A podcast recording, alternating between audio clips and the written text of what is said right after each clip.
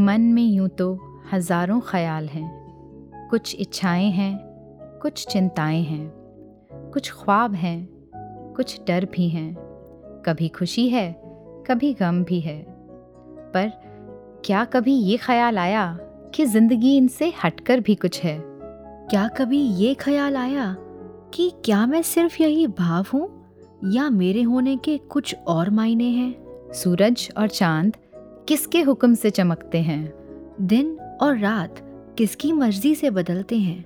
कुदरत का इतना खूबसूरत रूप किसने सजाया है? करोड़ों जीवों को किसने बनाया है? पल पल कौन उन सब की संभाल करता है? वो तो बेफिक्र होते हैं, फिर उनकी फ़िक्र कौन करता है?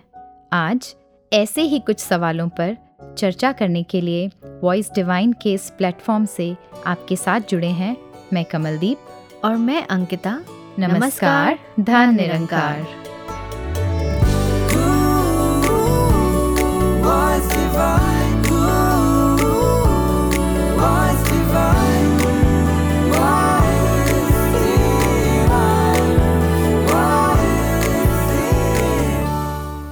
अंकिता जी जी। कभी सोचा है एक ही बात के कितने अलग अलग मायने हो सकते हैं? एक दिन यूँ ही दोस्तों से बातचीत करते हुए ये बात उठी कि चार दिन की ज़िंदगी है, ज़्यादा मत सोचा करो। लाइफ को एंजॉय करो और जो मन में आता है वो करो। जी, बात का इशारा अपनी ख्वाहिशों की पूर्ति की तरफ़ था। पर उसी वक्त ये भी ख्याल आया कि इसी एक लाइन का दूसरा भाव भी तो हो सकता है कि बस चार दिन की ज़िंदगी है। तो इस छोटी सी ज़िंदगी को बिताना कैसे है? What is the purpose of this life और उसके बाद क्या? हम्म बात तो सही है। देखा जाए तो शब्द वही हैं पर मायने बिल्कुल अलग। एक में उस सुख की बात जो वास्तव में टेम्प्ररी है।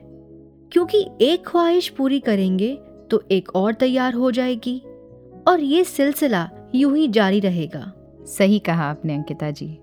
लेकिन दूसरी तरफ़ है सदा रहने वाला आनंद वो स्टेट ऑफ़ ब्लिस जिसका सोर्स है ये निराकार परमात्मा अंकिता जी जी जीवन की जब बात करते हैं तो सहज ही याद आता है एक फ्रेंच फिलोसोफर का वो कोट जिसका ज़िक्र बाबा जी ने अक्सर अपने विचारों में किया we are not human beings having spiritual experiences. Rather, we are spiritual beings having human experiences. वाह, कितना खूबसूरत ये कोट पर एक बात और जहन में आई। If we are spiritual beings then why don't we realize it हमारा ध्यान कभी इस तरफ़ सहजता से नहीं जा पाता, बल्कि दिलाना पड़ता है। और ऐसा आज से नहीं, सदियों से होता आ रहा है। जितने भी संत महात्मा इस दुनिया में आए, उन्होंने हमेशा हमारा ध्यान इस तरफ़ दिलाया। और सिर्फ़ बातों से ही नहीं, बल्कि अपने कर्मों से जीकर समझाया। आज भी सदगुरु माता सुदीक्षा जी महाराज हमें हमारे वास्तविक मूल की पहचान करवाकर इस ज़िंदगी को खूबसूरती से जीने की कला सिखा रहे हैं। आइए सुनते हैं सतगुरु संदेश।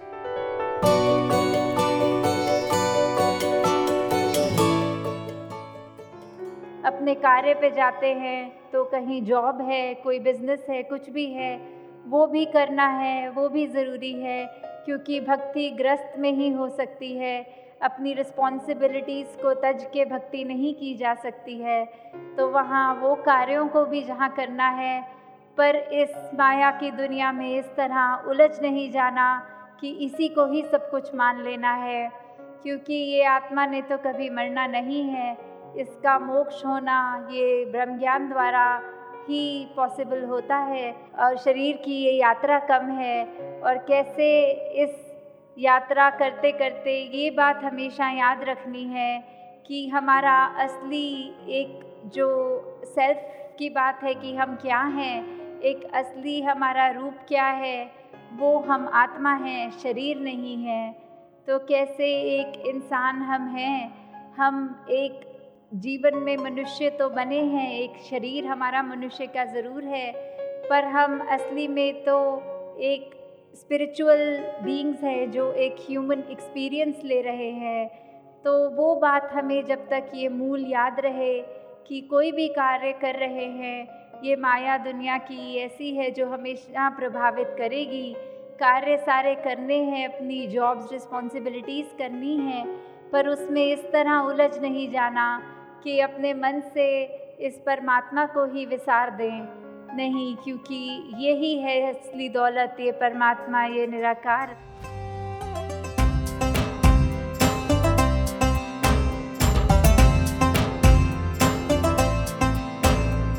जानू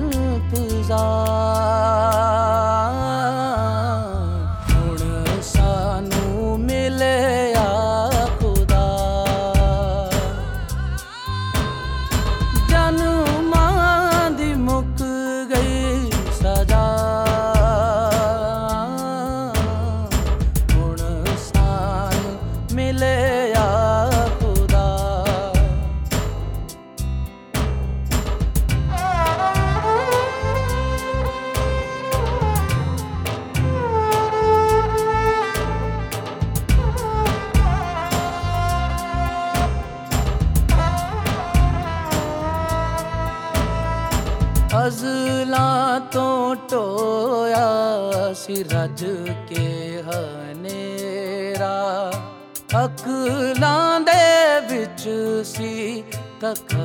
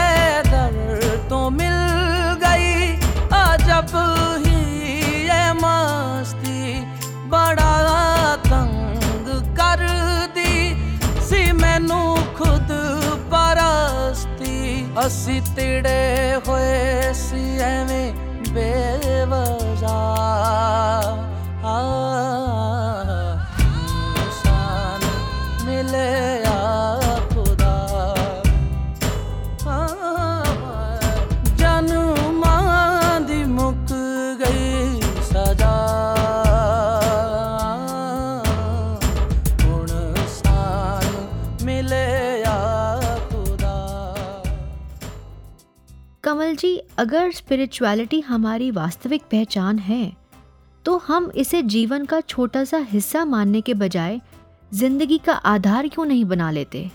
अंकिता जी, शायद बहुत सारे लोगों का ये मानना है कि स्पिरिचुअल होना इस दुनिया को छोड़ देने का नाम है।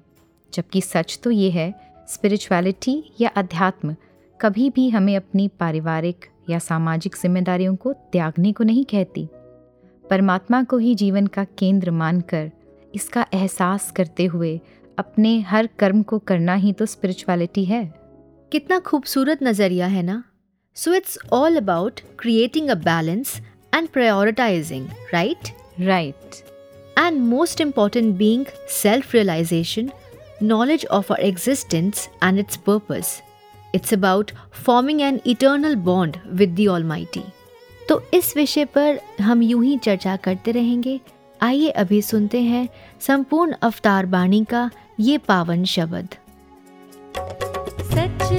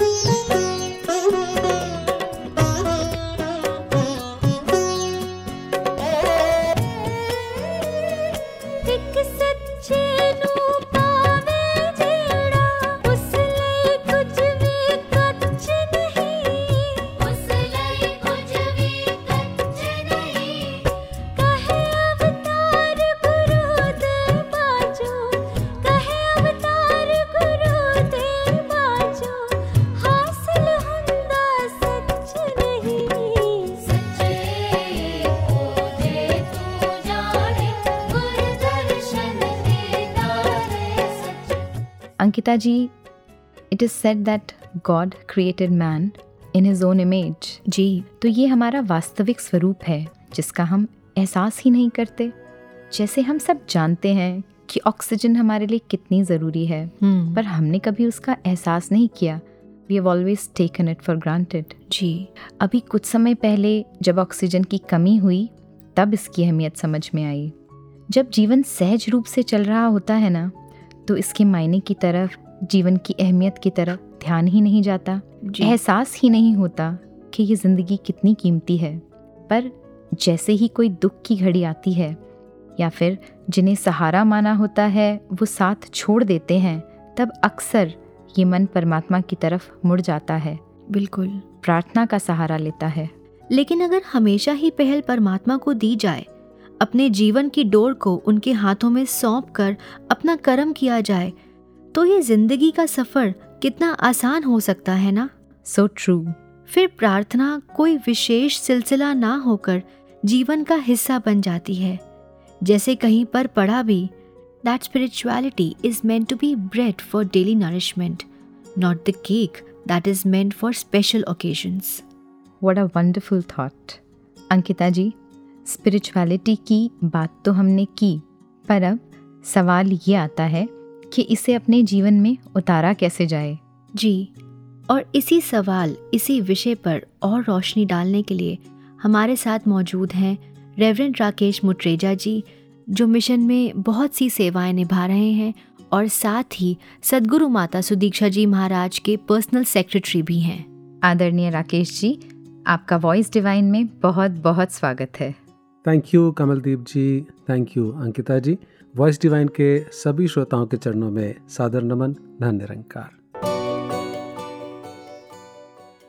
स्पिरिचुअलिटी आध्यात्म, यानी आत्मा का अध्ययन, मेरा अपना अध्ययन। To know my self in true sense पर कितनी विचित्र सी बात है ना, कि हम आध्यात्म की अनेक बातें करते हैं, अनेक बातें सुनते हैं पर सब दूसरों के साथ। और वास्तविकता ये है, अगर मेरे जीवन में परिवर्तन आएगा तो वो बाहर से नहीं, अंदर से आएगा। आंतरिक संवाद से। My communication with my self अब आप पूछेंगे कि ये कैसे किया जाए? तो मित्रों, जब हम अकेले होते हैं ना, और उस समय जो विचार, जो मंथन, जो गुफ्तगु हम अपने आप के साथ करते हैं, वही है my communication with my self Baba Hardev Singh ji Maharaj कहा करते थे, जो हम अकेले में सोचते हैं, वही हमारा असल चेहरा होता है. सदगुरु माता सुदीक्षा जी महाराज ने भी तो यही कहा it's about the journey inwards तो दोस्तों, आज खुद से बातें होंगी, बगैर किसी दोहे, श्लोक, शायरी या कहावत के, क्योंकि दिल की बात के लिए भाव ज़रूरी है, भाषा नहीं। आइए कोशिश करते हैं अगर आप इजाज़त दें तो मैं राकेश से कुछ बातें कर लूँ। क्या कहा? इजाज़त है। Okay thank you so much तो चलिए मैं राकेश, आत्मा रूप में राकेश के मन से बातें करता हूँ। आज अभी यहीं आपके सामने। देखें तो ये मिस्टर राकेश मुटरेजा कितने पानी में हैं। तो राकेश जी, कैसे है सब कुछ? ऑल गुड ऑल ग्रेस खुशियाँ ओके गुड ग्रेट अच्छा उस दिन एक ज्ञान चर्चा में आप ये कह रहे थे कि हमें किसी का दिल नहीं दुखाना चाहिए। तो देख लीजिए, पिछले दिनों किसी का दिल तो नहीं दुखाया आपने? दिल किसी का नहीं नहीं। हाँ एक, दो, शायद ज़्यादा लोगों का। हाँ भाई, दिल तो दुखाया है। हम्म यानी कतनी और करनी में फ़र्क? हाँ काइंड ऑफ़ तो जिनका दिल दुखाया है, उनसे माफ़ी मांग लो। दो से तो मांग ली है, पर एक ऐसा व्यक्ति है जिससे दिल ही नहीं करता बात करने का। अरे, कोशिश तो करो। ठीक है आई ट्राई माई बेस्ट और अगर वो भी ना हो तो कम से कम निरंकार से ही माफ़ी मांग लो। यही सिखाया था ना, शहनशाह बाबा अवतार सिंह जी ने? तो ही निरंकार, मैं तेरी शरण हाँ। मैनू बख्श लो। तो दोस्तों, ये था राकेश का राकेश से संवाद। एक छोटा सा सैंपल। ऐसी ही बातचीत खुद से जब हम करते हैं, सदगुरु के द्वारा दिए ज्ञान और संतों के विचारों को आधार बनाकर तो यकीन जानिए, बहुत बढ़िया धुलाई सफ़ाई हो जाती है मन की। समझ में आ जाता है कि जिन पहलुओं को, जिन चीज़ों को मैं इतनी तवज्जो, इतनी इंपॉर्टेंस दे रहा हूँ वो दरअसल इस विशाल ब्रह्मांड के सागर में मुझ बूंद जैसे जीव के जीवन में कोई मायने नहीं रखती। पर हाँ मुझ बूंद में भी एक सागर मौजूद है, जिसे मैं जाने अनजाने आदतन भूल जाता हूँ। बस इस गुफ्तगु से वो याद आ जाता है। मेरी जॉब, बिज़नेस, फैमिली फाइनेंसेस बच्चे, उनकी एजुकेशन, प्रॉपर्टी, कार इंश्योरेंस इन सब के फाइनल आउटकम पर मेरा नियंत्रण है ही नहीं। मैं केवल कर्म कर सकता हूँ, जिसका ईश्वर ने मुझे अधिकार दिया है, और सदगुरु ने जीवन में आकर ज्ञान और विवेक की कृपा भी की। बस इसी निरंकार को समर्पित करते हुए कर्म करते जाना है। The moment I increase the domain of my perception what seemed huge to me now becomes insignificant. दोस्तों, एक और बात मुझे ऐसा लगता है कि खुद से की जाए तो काफ़ी सुकून मिलता है। And that is the process of going back to our roots अकेले बैठकर ये सोचना कि मेरी जड़ क्या है? मैं असल में हूँ कौन? मेरी हैसियत क्या है? मेरी औकात क्या है? मैं खुद को डॉक्टर, इंजीनियर, बिजनेसमैन ऊँची जाति वाला, बड़े अहदे वाला, बड़े मकान या गाड़ी वाला मानकर ये जो उड़ रहा हूँ ना, ईश्वर को एक पल भी नहीं लगना मुझे ज़मीन पर लाते हुए। और प्रैक्टिकली कोरोना की इस महामारी ने हमें ये सिखा भी दिया। बस औकात याद रहे तो सुकून रहता है। सब कुछ करते हुए भी, सब कुछ होते हुए भी डिटैच्ड रहना, अनासक्त रहना, आत्मा की पवित्रता और मन की विनम्रता को बरकरार रखना। यही तो भक्ति है, यही तो स्पिरिचुअलिटी है, यही तो आध्यात्म है।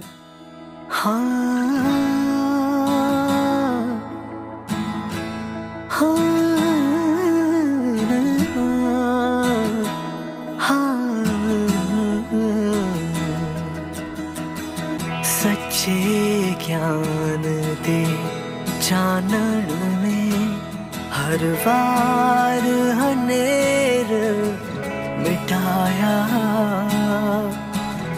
अटके हुए मानव इन सचदारा विखाया। सच्चे ज्ञान दे Chanan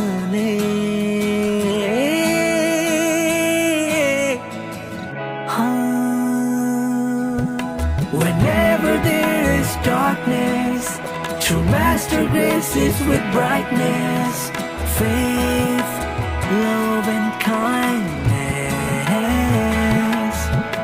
The soul gets enlightened, the master graces oneness.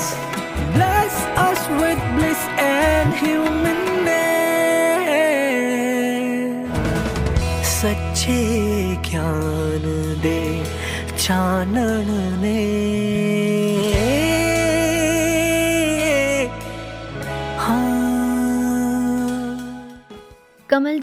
आजकल आपने देखा होगा ना कि सब लोग फिटनेस को लेकर कितने कॉन्शियस हैं। जहाँ भी देखें डाइट्स की एक्सरसाइज की बात हो रही है। सोशल मीडिया पे तो ये सबसे ज़्यादा ट्रेंडिंग है।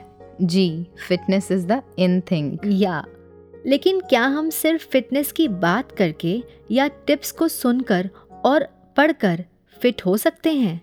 जब तक उन टिप्स को हम अपनाएँगे नहीं फॉलो नहीं करेंगे तब तक तो कोई चेंज आने वाला नहीं। बिल्कुल सही कहा आपने। ऐसे ही स्पिरिचुअलिटी की बातें सुनते और पढ़ते तो सभी हैं, और अक्सर अच्छी भी लगती हैं, मन को सुकून देती हैं, क्योंकि सच है। पर जब तक उसे अनुभव ना किया जाए, तब तक इसका वास्तविक आनंद आ ही नहीं सकता। जब मानेंगे, तभी तो इसकी अहमियत जानेंगे। चलिए, अब बढ़ते हैं अपने अगले सेगमेंट की ओर। जब माना तब जाना जिसमें हम सुनेंगे बर्मिंघम यूके से विक्रम पाली जी के अनुभव Dhan Nirankar we have heard many examples and teachings on spiritual well being. When thinking about this, I am reminded of an experience from 2019. Das को NYS UK एंड यूरोप के दौरान गेम्स डे की सेवा निभाने का मौका मिला When reflecting on those days, there was so much to learn from all the saints who were tirelessly serving day and night. उन्हीं दिनों का एक उदाहरण दास के जहन में आ रहा है गेम्स डे से कुछ दिन पहले ही सारे स्पोर्ट्स एक्टिविटीज की तैयारियां हो गई थी पर उनमें से एक इवेंट वॉलीबॉल था जिसके ऑर्गेनाइजेशन में कुछ मुश्किलें आ रही थी There were major issues in procuring equipment for volleyball, as the facility did not have any nets of their own. In addition to this, as per the games map, volleyball was to be held indoors, and we had discovered that as per UK law, unless the volleyball nets were not permanently fixed into the ground, the event could not be conducted indoors, and hence we had to rearrange the map and bring volleyball onto the field outside. Das ने अनेक local volleyball clubs referee associations और national volleyball association को भी phone किया पर कहीं से भी इक्विपमेंट का बंदोबस्त नहीं हो पा रहा था इस दौरान मन में ये भी ख्याल आ रहा था कि वॉलीबॉल एक ऐसा इवेंट है जिसके लिए काफ़ी महापुरुषों ने रजिस्टर किया है और अगर इसको कैंसिल करते हैं तो बहुत सारे संत शायद गेम्स में भाग भी ना ले पाए However, at some point in this journey, I had forgotten that it was not me that was doing any of the organizing, but it is Satguru Nirankar who is the doer. The effect of my ego was subtle, suksham tha, but it held a grip all the same. And this is when the biggest lesson came for me. जिस पल दास ने अपने कर्ता भाव को अपने मन से निकाला और सिमरन करते करते सच्चे पातशाह के चरणों में अरदास की कि अभी तक भी आपने ही किया है सब कुछ और आगे भी आपने ही करना है। उसी क्षण दास को एक सज्जन का फ़ोन कॉल आया और वो कॉल यूके वॉलीबॉल फेडरेशन के लीडर का था। उनको मिशन और एनवाईएस का ज्ञात था और उन्हें बताया गया था कि हमें इक्विपमेंट की आवश्यकता है। उन्होंने सिर्फ़ हमें इक्विपमेंट ही नहीं दिए, बल्कि सारे इक्विपमेंट वेन्यू पर पहुंचाकर नेट्स को सेटअप किया और कोर्ट के मार्किंग्स भी बनाए। उन्होंने कोई हायर चार्जेस की मांग नहीं की और उनका सिर्फ़ एक ही ध्यान था कि सभी इसका पूरा आनंद ले सकें। एनवाईएस के कुछ दिन बाद हम उनको इक्विपमेंट लौटाने गए और जब हमने शुक्रिया अदा किया, उन्होंने जवाब क्या दिया कि ये तो केवल मेरा फ़र्ज़ था। It was simply my duty another reminder to Das from Satguru that the one who serves must always remain in surrenderance, in samarpan, and humility. Surrenderance truly is a cornerstone of our spiritual well being. जब जाना तब माना कि गुरसिक दाबस इना करतव आपा अर्पण कर देवे कहे अवतार गुरु दा काम है खाली चोली पर देवे धन निरंकार जी वाकई ही जब हम इस परम पिता परमात्मा के एहसास में होते हैं और इसे ही समर्पित होकर कार्य करते हैं और कर्ता मान लेते हैं फिर जीवन सहज हो जाता है। फिर चाहे वो संसारिक जिम्मेदारियाँ हो या सेवा सभी का निर्वाह सहज रूप में होने लगता है। वरना तो जब खुद को कर्ता मान रहे होते हैं तब इस मन में चिंता के भाव स्वाभाविक रहते हैं क्योंकि लगता है कि जीवन का सारा बोझ हमने ही उठा रखा है। जी बिल्कुल।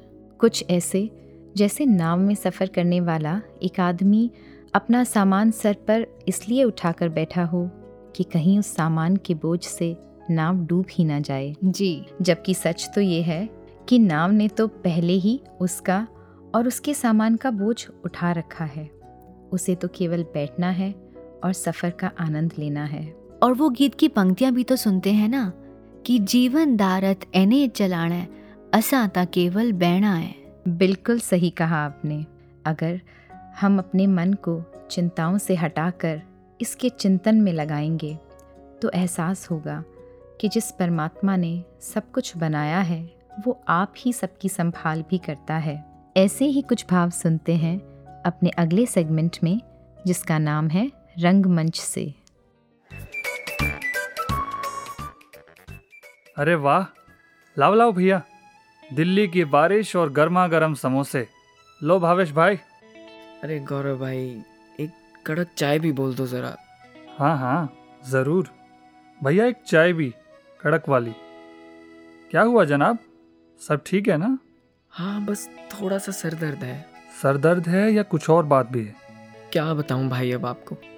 आपको सब कुछ तो पता है। लॉकडाउन में सब बदल गया। अब किसी तरह थोड़े में ही गुजारा हो रहा है। ऊपर से घर का लोन सो अलग। इतनी अच्छी जॉब थी वो भी चली गई। पर दूसरी जॉब भी तो मिल गई ना भाई? उसमें इतनी इनकम कहाँ है? पहले कहाँ इतनी अच्छी जॉब हुआ करती थी? और अब एक नॉर्मल सी सैलरी पे पूरा घर चलाना पड़ रहा है। कुछ समझ ही नहीं आता आखिर आगे क्या करूँ? कैसे शुरू करूँ फिर से सब? हम्म। समस्या तो बड़ी है। लो चाय लो पहले। हम्म। अच्छा आज मैंने एक स्टोरी पढ़ी थी व्हाट्सएप पे। सुनाऊं? अरे भाई मैं यहाँ परेशान हूँ आपको व्हाट्सएप याद आ रहा है? अरे सुनो तो एक लड़के की कहानी है और उसकी मंजिल थी दूर पहाड़ी पे। अब सुबह से चलते चलते रात हो गई घना अंधेरा छा गया। इतना अंधेरा कि रास्ता भी ठीक से ना दिखाई दे। अच्छा फिर? उसके पास एक लालटेन थी पर वो परेशान था कि सफ़र अभी बहुत बाकी है और तभी देखता है एक बुज़ुर्ग हाथों में छोटा सा दिया लिए उसी रास्ते पे आगे बढ़ रहे थे। ये देख वो लड़का उनसे पूछ लेता है कि आप इस छोटे से दिए के सहारे आगे कैसे बढ़ रहे हैं? इतना घना अंधेरा और इस दिए से क्या ही दिखता होगा आपको? तो फिर उन्होंने क्या कहा? उन्होंने कहा कि माना अंधेरा बहुत है पर कम से कम इस दिए से मुझे एक कदम जितना तो दिख रहा है ना? जैसे जैसे एक कदम बढ़ता हूँ ये उजाला एक कदम और आगे बढ़ जाता है। जितना जितना बढ़ता रहूँगा मंजिल के करीब आ जाऊँगा। और तुम्हारे पास तो लालटेन है। मेरे दिए से तो बेहतर है। वाह क्या कमाल की स्टोरी सुनाई है। मतलब एटलीस्ट जितना दिख रहा है उतना तो चलना चाहिए ना? Exactly exactly. भावेश तुमने कभी फोक में गाड़ी चलाई है? अरे हाँ भाई, कैसे सामने वाली गाड़ी की लाइट्स को देखकर धीरे धीरे आगे बढ़ना पड़ता है। बिल्कुल ठीक। ठीक इसी तरह लाइफ में उतार चढ़ाव आते रहेंगे। हमेशा एक उम्मीद की किरण होगी। बस, उसे पकड़ लो और एक एक स्टेप आगे बढ़ते रहो। वो कहते हैं ना, अंधेरों से डरकर अगर बैठ गए तो उजालों का मज़ा नहीं ले पाओगे। इसलिए चलते रहो। रात आई है तो क्या? सवेरा भी तो आएगा। भाई वाह कमाल की है ये चाय और आपकी बात। पाजी तुसी तो दिल खुश कर देता। हाँ भाव समोसे भी राह देख रहे हैं जनाब। अरे हाँ वो तो सबसे इम्पोर्टेंट है। So Kamal ji ji spirituality is also about living in the present बिल्कुल। है ना? It is about taking one step at a time seizing the moment और देखा जाए तो स्पिरिचुअलिटी जीवन जीने की कला ही तो है। It is an art of living बिल्कुल सही कहा। इनफैक्ट जब बिना कोई मतलब के किसी की मदद करने का मन करता है, किसी की आँखों में आँसू देखकर अपना दिल भर आता है, कुदरत की खूबसूरती को देखकर इसके रचनहार के प्रति प्यार आता है, और जो ज़िंदगी में मिला उसके लिए शुक्राने का भाव रहता है। जी। तो ये भी तो स्पिरिचुअलिटी ही है ना? बिल्कुल। तो चलिए ऐसे ही कुछ भाव सुनते हैं अपने अगले सेगमेंट पर्ल्स ऑफ़ विजडम में। हर एक बशर को सर झुकाया है हमने। मुर्शद ने बताया है बंदों में खुदा रहता है। एक कहानी पढ़ रही थी लियो टॉलस्टॉय की। इसे कहानी नहीं, ज़िंदगी की हकीकत कहनी चाहिए, क्योंकि ये ज़िंदगी के बेहद करीब है। कहानी में मार्टिन मुख्य किरदार है। वो जूते बनाने का काम करता है। कुछ साल पहले मार्टिन की पत्नी दुनिया छोड़ गई, और फिर इकलौता बेटा भी नहीं रहा। मार्टिन बहुत दुखी हुआ, और वो निराशा से भर गया।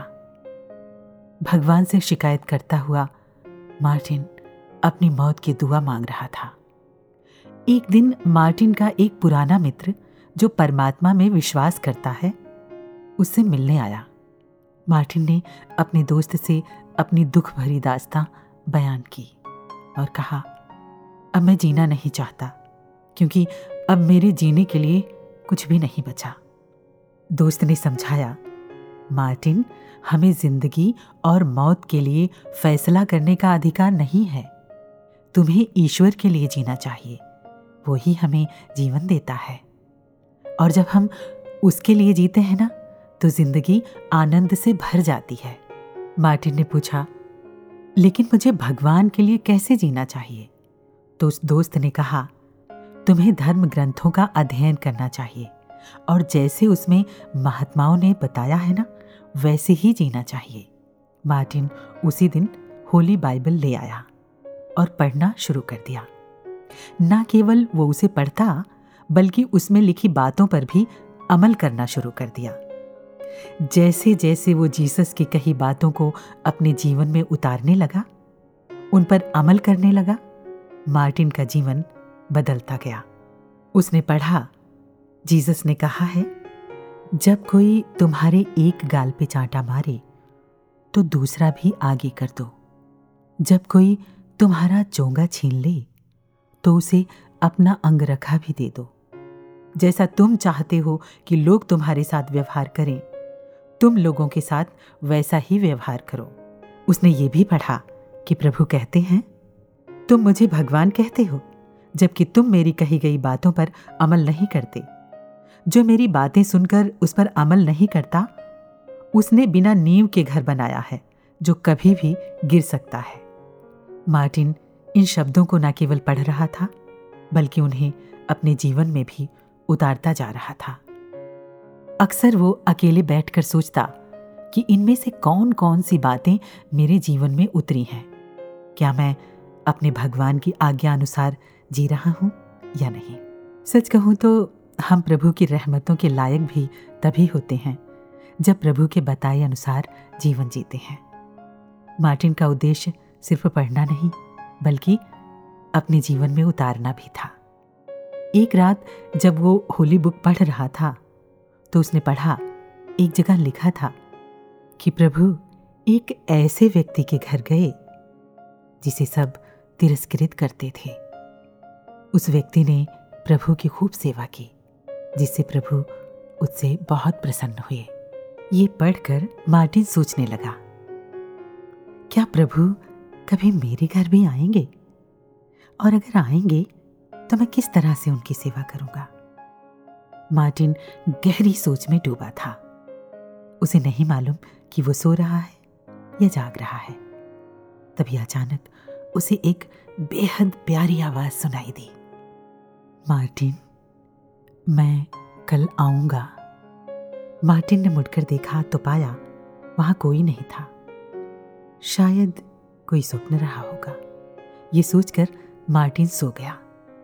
अगली सुबह जब वो उठा तो उसे रात की सारी बातें याद आईं। उसने सोचा, प्रभु ने कहा है तो वो ज़रूर आएँगे। मार्टिन प्रभु का इंतज़ार करने लगा। वो अपना काम तो कर रहा था, लेकिन उसकी निगाहें लगातार खिड़की से बाहर देख रही थी। उसने देखा, कल रात बर्फ़ बहुत गिरी है, रास्ता बंद हो गया है। फिर देखा कि एक बुज़ुर्ग व्यक्ति बर्फ़ को हटा रहा है। वो बहुत कमज़ोर और थका हुआ लग रहा है। उसे ठंड भी लग रही है। मार्टिन ने सोचा, उसे चाय देनी चाहिए।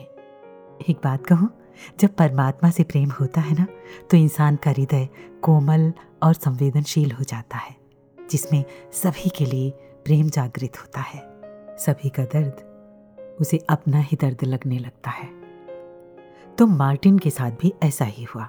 उसे उस बुज़ुर्ग का दर्द महसूस हुआ और उसने उसे घर के अंदर बुलाया।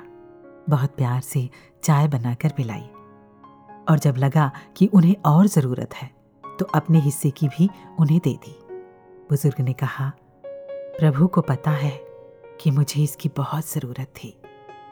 उसने मार्टिन को बहुत सारा धन्यवाद दिया और चला गया।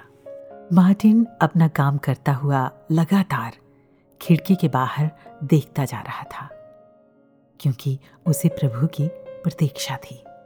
थोड़ी देर में मार्टिन ने दीनहीन सी एक महिला को देखा, जो एक नन्हे से बच्चे को अपने सीने से चिपकाए हुए उसे अपने आंचल में लपेटने की कोशिश कर रही थी। लेकिन उसके कपड़े सर्दियों के लिहाज से बहुत पतले और फटे हुए थे। बच्चा लगातार रोए जा रहा था। ये देखकर मार्टिन ने महिला को आवाज़ लगाई और कहा, वहाँ बहुत ठंड है, घर के अंदर आ जाओ। यहाँ तुम्हें आराम मिलेगा। महिला को भूख भी लगी थी। मार्टिन ने उसे खाने के लिए दिया और बच्चे के साथ खेलने लगा। महिला ने बताया कि उसके पति सेना में थे, जो अब लापता हैं। वो गुजारे के लिए किसी के घर में काम करती थी। लेकिन वो लोग बच्चे के साथ उसे नहीं रखना चाहते।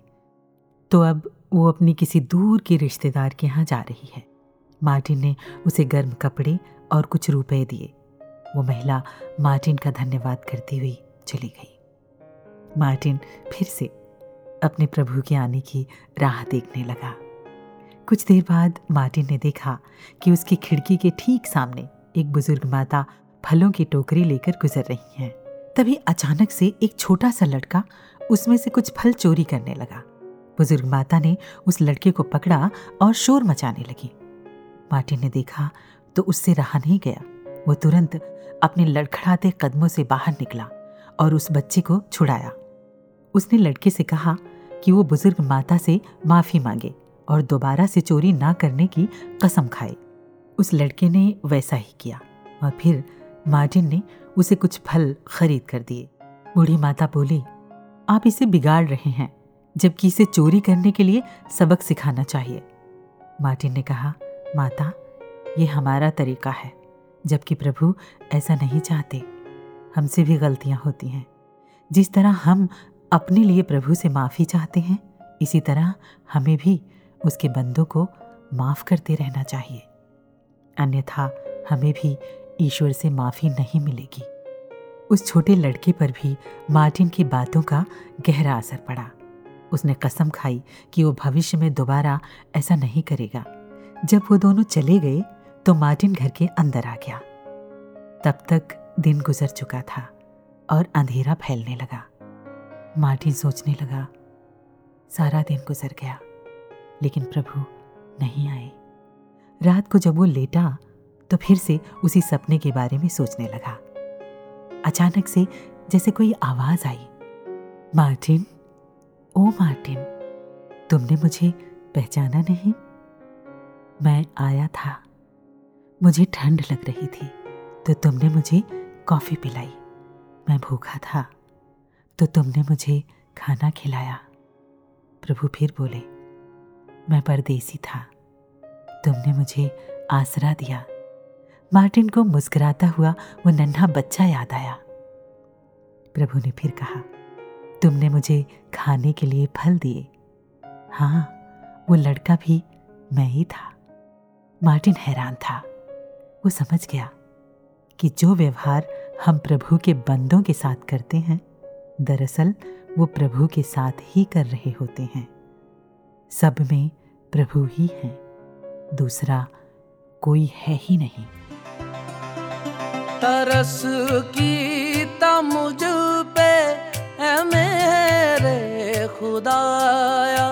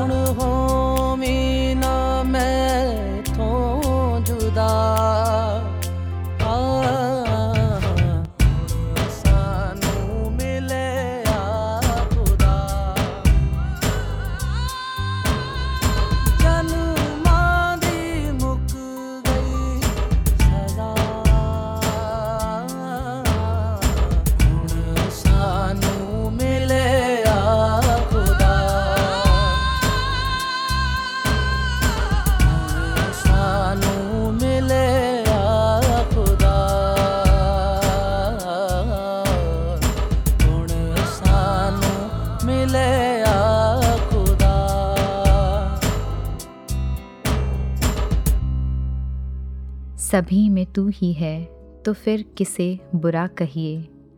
तुझे दिखा दे जो सब में, उसे खुदा कहिए। विवेक शौक जी की ये पंक्तियाँ इशारा करती हैं कि परमात्मा सब में बसता है, पर उसे देखने की नज़र सतगुरु ही देता है। वरना तो पूरा जीवन बीत जाने के बाद भी इसका एहसास ही नहीं होता, जैसे सूफी संत रूमी ने भी कहा whoever travels without a guide two hundred years for two days journey what a wonderful thought कितने सौभाग्यशाली हैं हम कि हमारे जीवन में सतगुरु आए और हमारी मंजिल बताई। जैसे संपूर्ण अवतार बाणी की, शब्द की पंक्तियाँ हैं। ज्ञान गुरु दा इंसानानु रबदा कर दिखलांदा ਏ ज्ञान गुरु दा इंसानानु मुक्ति मार्ग पांदा ਏ तो अंत में सदगुरु के चरणों में यही अरदास कि हम अपने जीवन का एक एक पल इनकी शिक्षा अनुसार जी पाएँ। जाते जाते अपने श्रोताओं से यही निवेदन कि अपनी फीडबैक हमें voice divine at Nirankari dot O R G पर भेजते रहें। तो दीजिए इजाज़त अंकिता। और कमलदीप को नमस्कार, धन धन निरंकार।